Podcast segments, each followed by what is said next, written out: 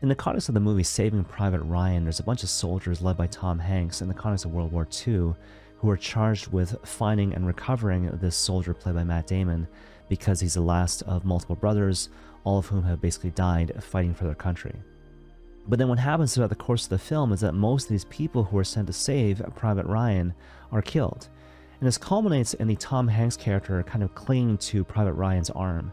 And what he says to him is, earn this. And obviously, the invitation being extended to Private Ryan is to make the rest of his life a worthy offering and thanksgiving to those who gave their life to save him. And so, even though obviously we can never earn or even deserve the sacrifice of Christ on the cross, we are called to live responsible and holy lives in thanksgiving for this great blessing we've received.